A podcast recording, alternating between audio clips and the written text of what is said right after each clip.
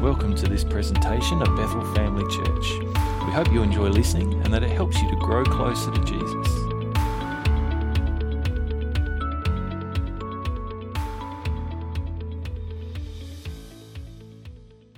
I want to talk this morning about the church. I know. Um, we've been going through our, our series on repeat, talking about the things that we need to be continually reminding ourselves of.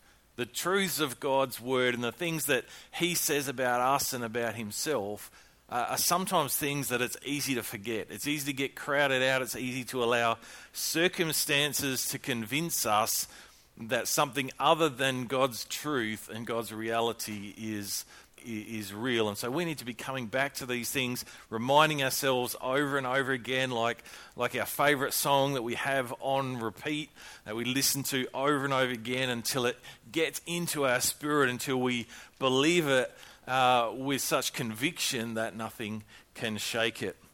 And, and the church is one of those things, and, and this is the, the message that I want to share this morning is that the church is God's plan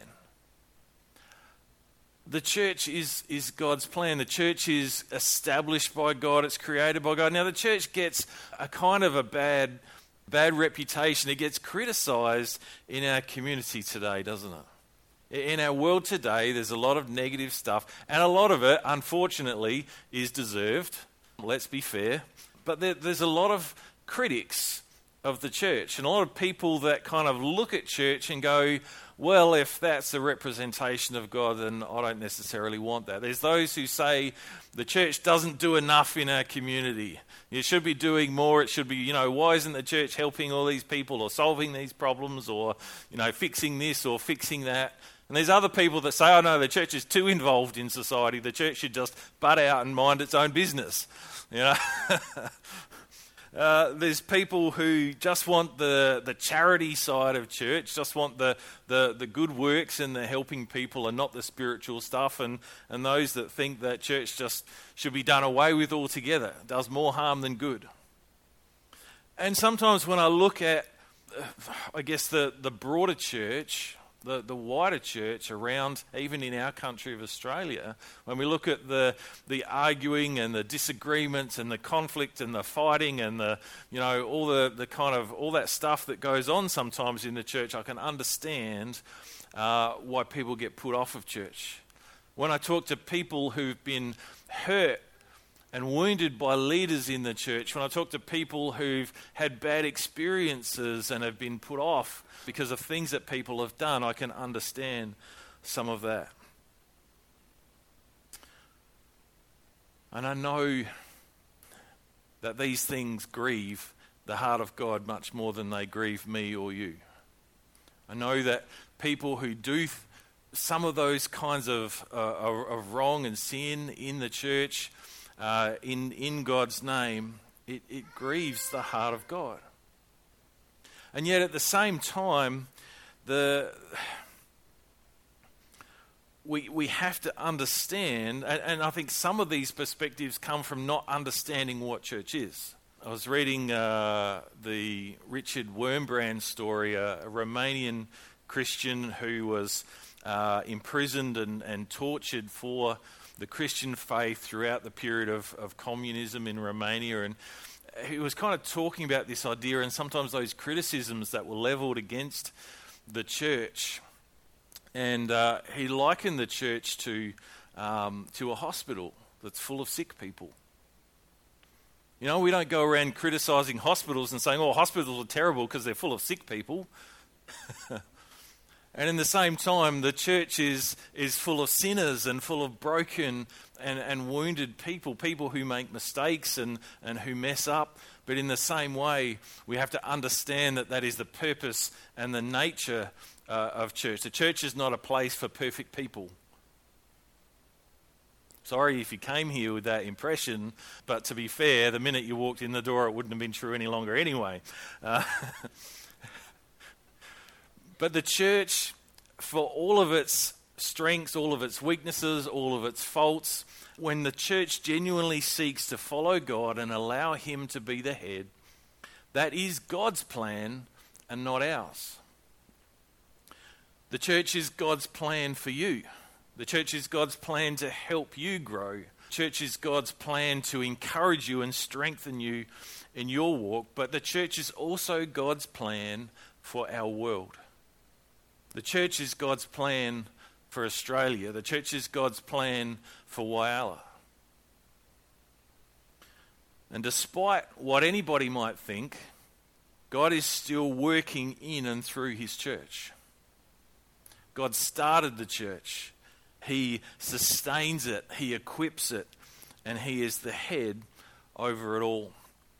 So, the first point that I want to make, if you're taking notes, that's fantastic, awesome. Write this down. God created the church. The church was God's idea, God initiated it, God implemented it. Matthew chapter 16, Jesus is talking about that as even um, kind of before what we would call the, the birth of the modern church. Jesus is talking to Peter and he says, Who do you say I am? And Simon Peter answered, You are the Messiah, the Son of the living God. And Jesus replied, You are blessed, Simon, son of John, because my Father in heaven has revealed this to you. You did not learn this from any human being. Now I say to you that you are Peter, which means rock, and upon this rock I will build my church, and all the powers of hell will not overcome it. Now, Jesus is not saying that he's going to build the church on Peter. He's saying, I believe, that he's going to build the church on the rock, which is the revelation that Jesus is the Messiah, the Son of the living God. But it's interesting here that Jesus is talking about the church. He says, I will build my church. And I don't know about you, I don't know if this is just a, a pastor thing or if you ever think this way or, or feel this way, maybe less so. But uh, I think there's a lot of people in churches today that feel like building the church is our job. It's our job to make the church grow, and you know whether or not we're doing it or whether well, is another story. But it's almost like sometimes we kind of get into that mindset of thinking we're the ones who are supposed to be going out and bringing people in. Sometimes we put that responsibility on the the church as an organization rather than taking any personal responsibility for that. But, but we kind of look at that as being, you know, well, people, us people within the church are supposed to be going out and bringing people in and sharing the gospel and, and all that kind of And those things are true, but the responsibility for building the church is not ours. Our responsibility is to follow Jesus. Because Jesus said he will build the church. Our responsibility is not to make the numbers grow. Our responsibility is not to make people more mature believers. Our responsibility is not to, to strengthen people's relationship or walk with God. Our responsibility is to follow what Jesus is telling us to do, to follow his commands, to love people, to share the gospel with them, to, to, to, to be his hands and his feet in the world in all kinds of different ways, to love him and to follow his commands. And I think we, we can't control the outcome. I guess that's what I'm saying is our responsibility is yes to do those things, but our responsibility is not to determine the outcome. Only God determines the outcome, doesn't he? And he carries the responsibility for it. I, I think about when I think about the, the beginnings and the creation of the church as we know it today, I think about Acts chapter 2 on the day of Pentecost, and God just poured out the Holy Spirit, and thousands of people got saved, and, and, and there was all these kind of dramatic stuff going on, and there was noises and fire and tongues and all, all sorts of things happening and going on. Now, that, that's one of the, the moments in history and, and in the scripture when we look at and as the birth of the Christian church. Now, when we look at that, I think the most defining characteristic of what occurred on that day was that it was a God thing. It was not something that was orchestrated by human beings. It was not something that was planned and prepared for by the people who were gathered together in that upper room on that day, was it? I'm pretty sure that it took them by surprise just as much as it took anybody else by surprise. And it was a just, you know, it, it, was that sovereign act of God. And we look at that as the, if, if we look at that as the birth of the church, then who is responsible for the birth of the church? It's God, isn't it?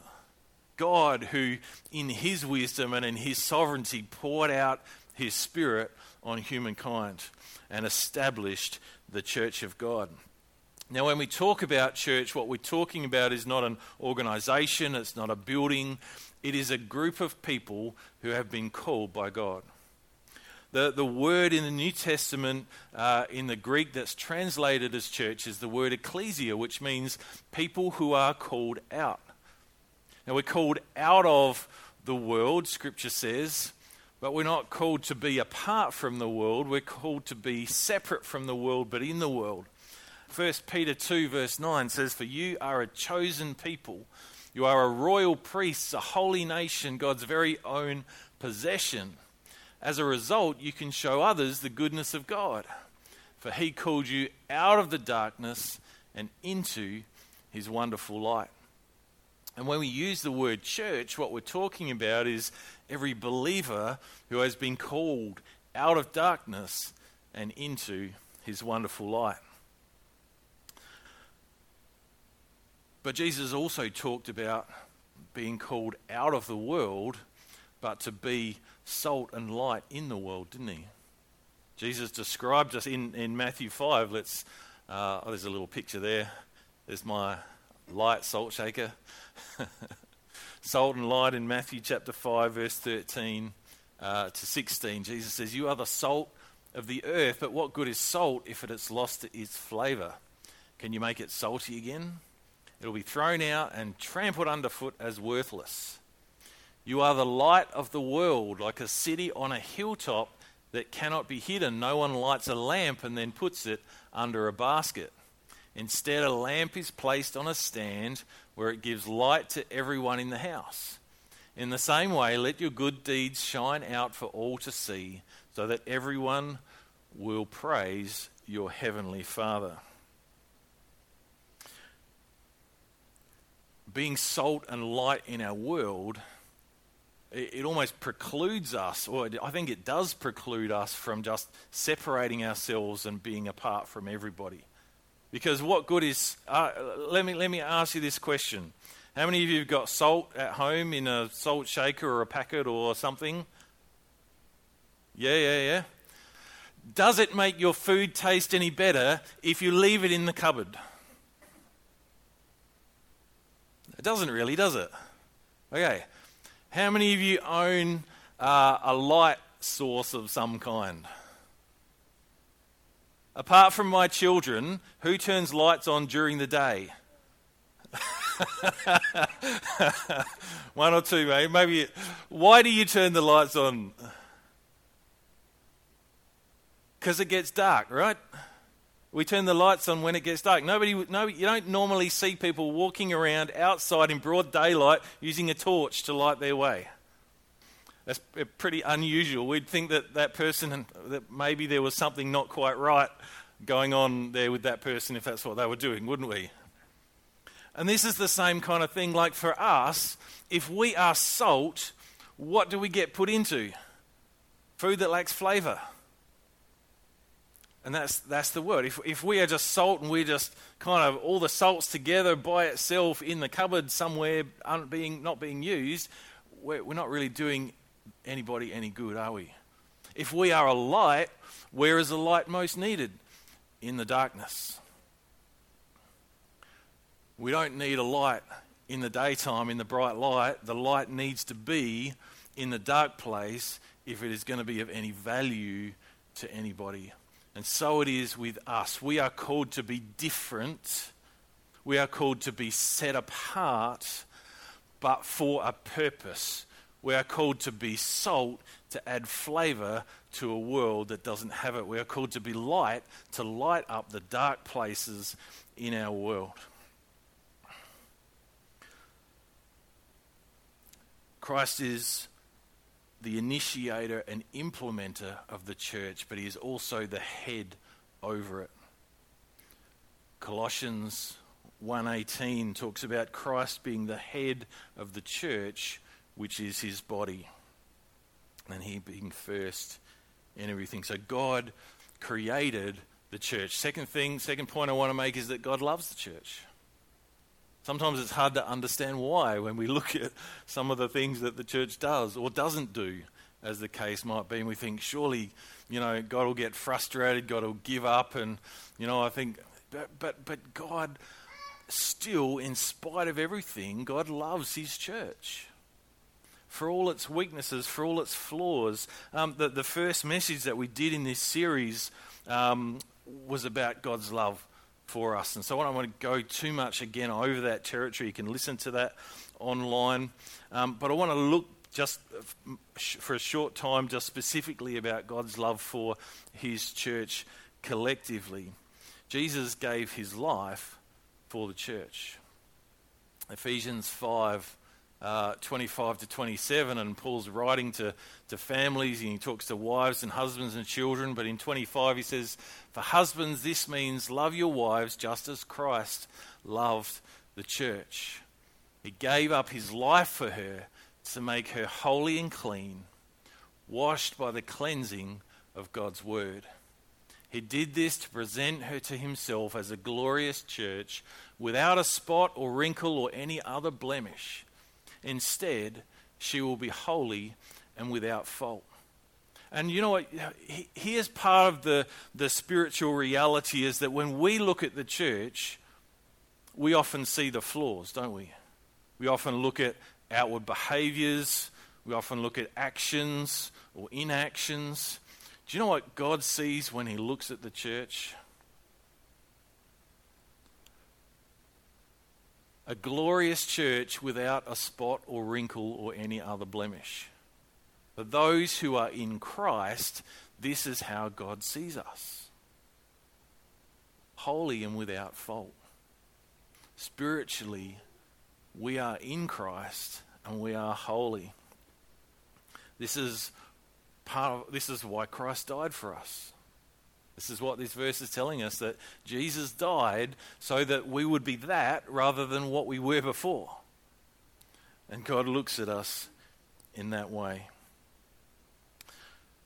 God loves the church. When you love somebody, how do you show it?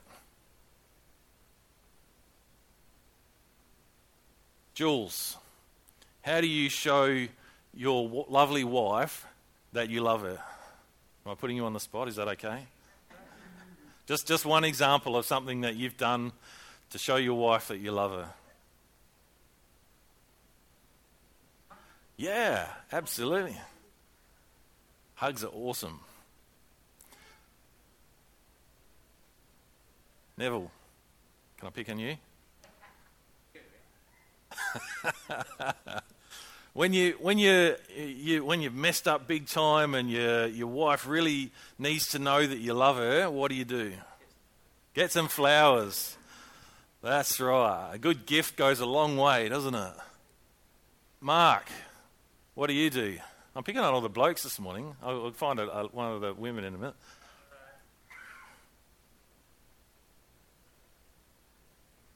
Yeah. Awesome. You're a good husband.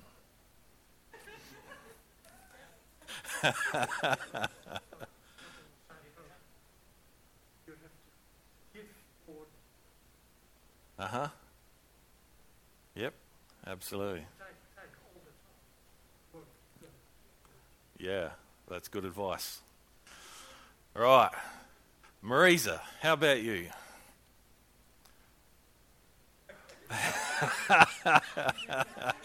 It's a great way to find out who's really paying attention is to ask somebody a question. No, I'm kidding. I'm, I'm messing. So when you want to demonstrate to Bulla that you love him and care for him, what do you do? Show affection. Like a physical affection. Yeah, Fantastic. There are lots of ways that we can show somebody that we care about. And I'm not just talking about husbands and wives, although they're easy examples, but when we want to show our kids affection, how do we do that?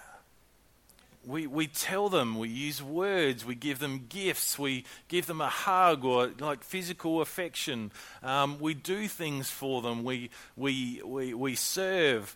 Um, what have I missed? Uh, quality, yeah, we spend time with that person. One of the things that we see, and, and one of the, the areas that we see God demonstrating his love for the church, uh, we, we can see it in a lot of ways, but one of the ways that I want to look at specifically this morning is that he gives us good gifts. God demonstrates his love for the church in the way that he gives gifts. And what kind of gifts does he give? Now, Ephesians 4, verses 11 and 12 says, Now these are the gifts Christ gave to the church the apostles, the prophets, the evangelists, the pastors, and teachers. Now, you might look at your pastor and think he's not that much of a great gift, but um, no. Um, but these are gifts that God gave to the church. Why? Their responsibility, verse 12, responsibility is to equip God's people to do his work and to build up the church, the body of Christ. Uh, well, 1 Corinthians 12, verse 7 says, A spiritual gift is given to each of us so we can help each other. God gives gifts to equip and to build up his church, doesn't he? And don't we see that when the gifts of the Spirit, when God's gifts are operating and working within the church, that the church works better? That people are encouraged, that faith is built, that lives are spoken into, that Jesus is honored and glorified in our midst. And God gives gifts to His church because He loves it. He wants it to be strong. He wants it to be mature. He wants it to be complete. He wants it to be encouraged and strong and lifted up and built up. And again and again and again, we see God as the giver. God as the one who loves his church, giving good gifts to build us up and to help us. God created the church, God loves the church, and point number three, God works through the church. And specifically, He works through the church in a lot of ways, but specifically, I want to touch on this morning that God works through the church to impact our community, to impact our world, to reach people with the good news. The church, that is you and me, the church is the vehicle that God uses to reach the world with the good news. Now, that might be encouraging, that might be scary, that might be intimidating, but he, it's true. However, we might feel about it, we cannot deny the reality. Jesus talks about it, uh, Paul talks about it, Peter talks about it again and again in Scripture. We see that God uses the church and works in and through us to connect people to Himself, to draw people to Himself. This is the avenue that He has chosen to use. Now, I don't know about you, but sometimes I look at that and I look at the effectiveness sometimes of myself in doing that and I think, God, there must have been a better option. surely, surely, like, there must be something that I'm not seeing here because surely I, I, think, God, you know, this would be so much more effective if you just came down and did it yourself. Don't you think that would be more effective?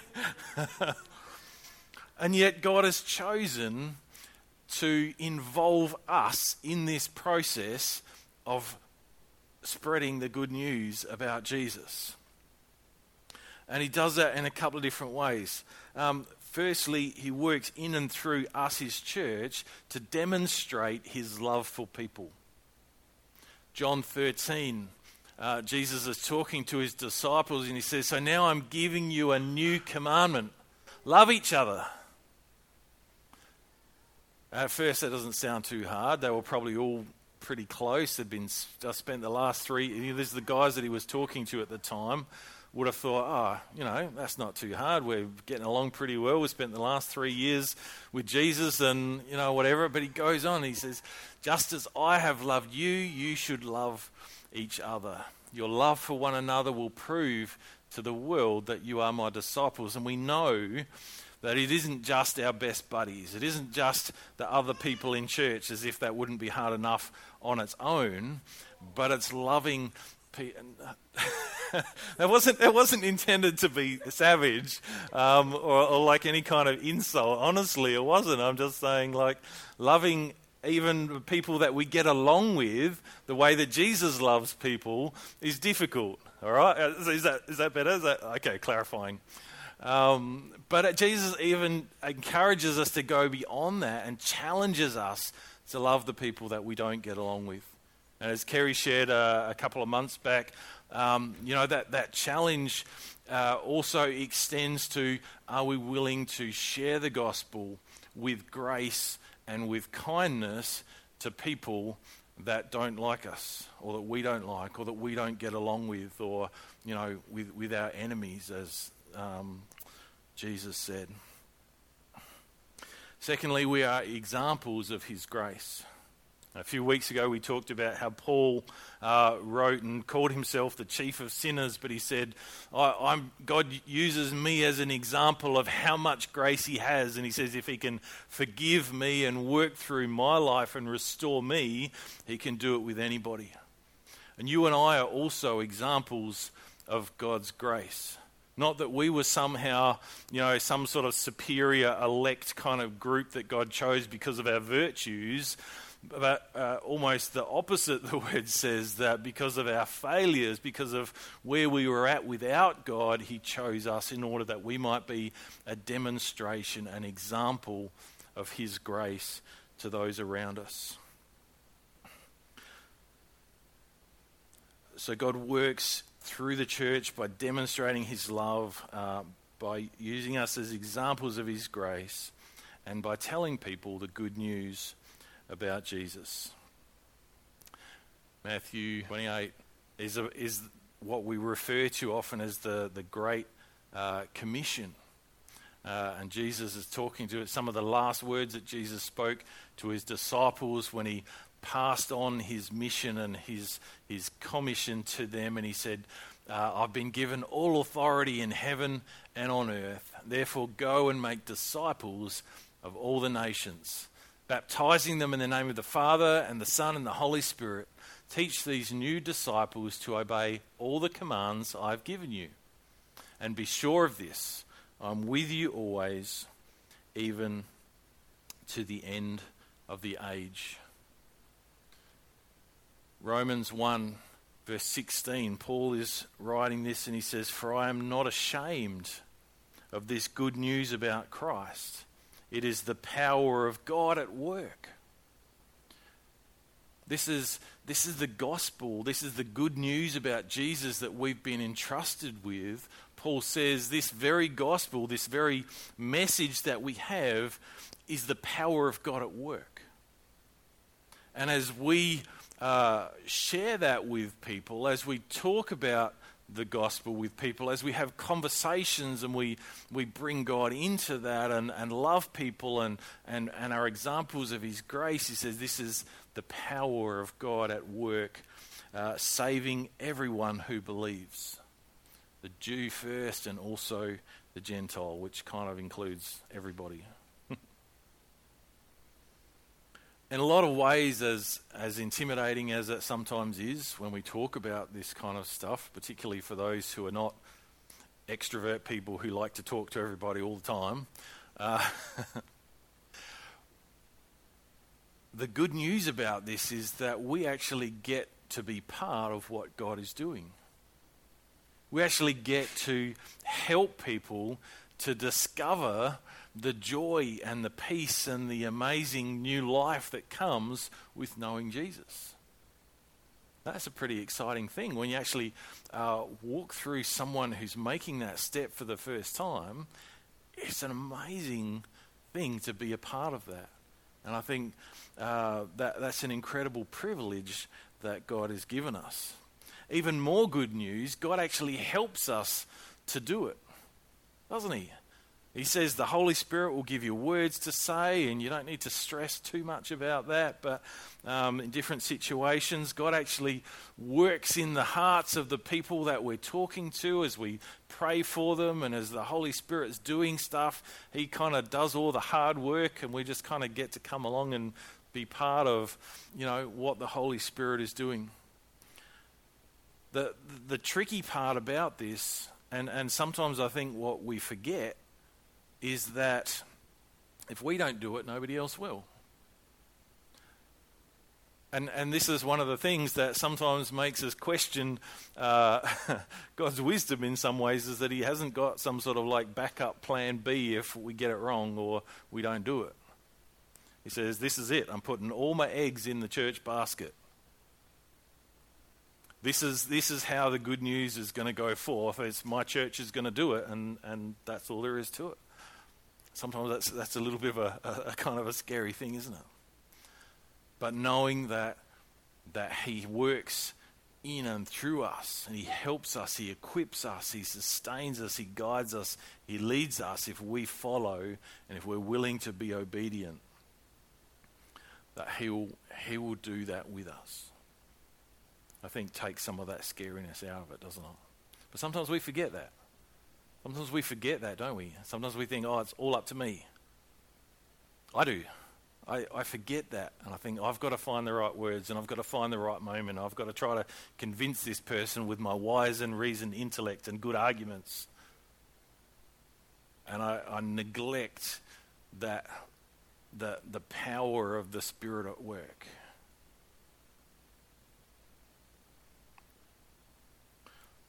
We are called we are chosen. We are equipped. We are sent. If you've received Jesus as your Savior and if you've committed your life to following Him, then you're part of His body, the church for the world. The church is His plan for you. Put people around you to encourage you, to strengthen you, to help you to grow. The church is also His plan for our city, for our families, for our friends, for our state, for our nation, for our world. The church is how people will hear the good news. The church is how people will see demonstrations and, and God's love outworked. The church is how people will know that God cares about them and loves them. And the church is how people will come into a relationship with Jesus and grow in their faith. Let's pray. Father, with you, that you establish this amazing thing called church. Well, we know that in, there, there are many ways in which it's not perfect, but God, you have washed it and you've cleansed it by your blood and you have made us holy and spotless before you. And Father, we, we will never stop giving you praise and thanks and honor for what you have done for us.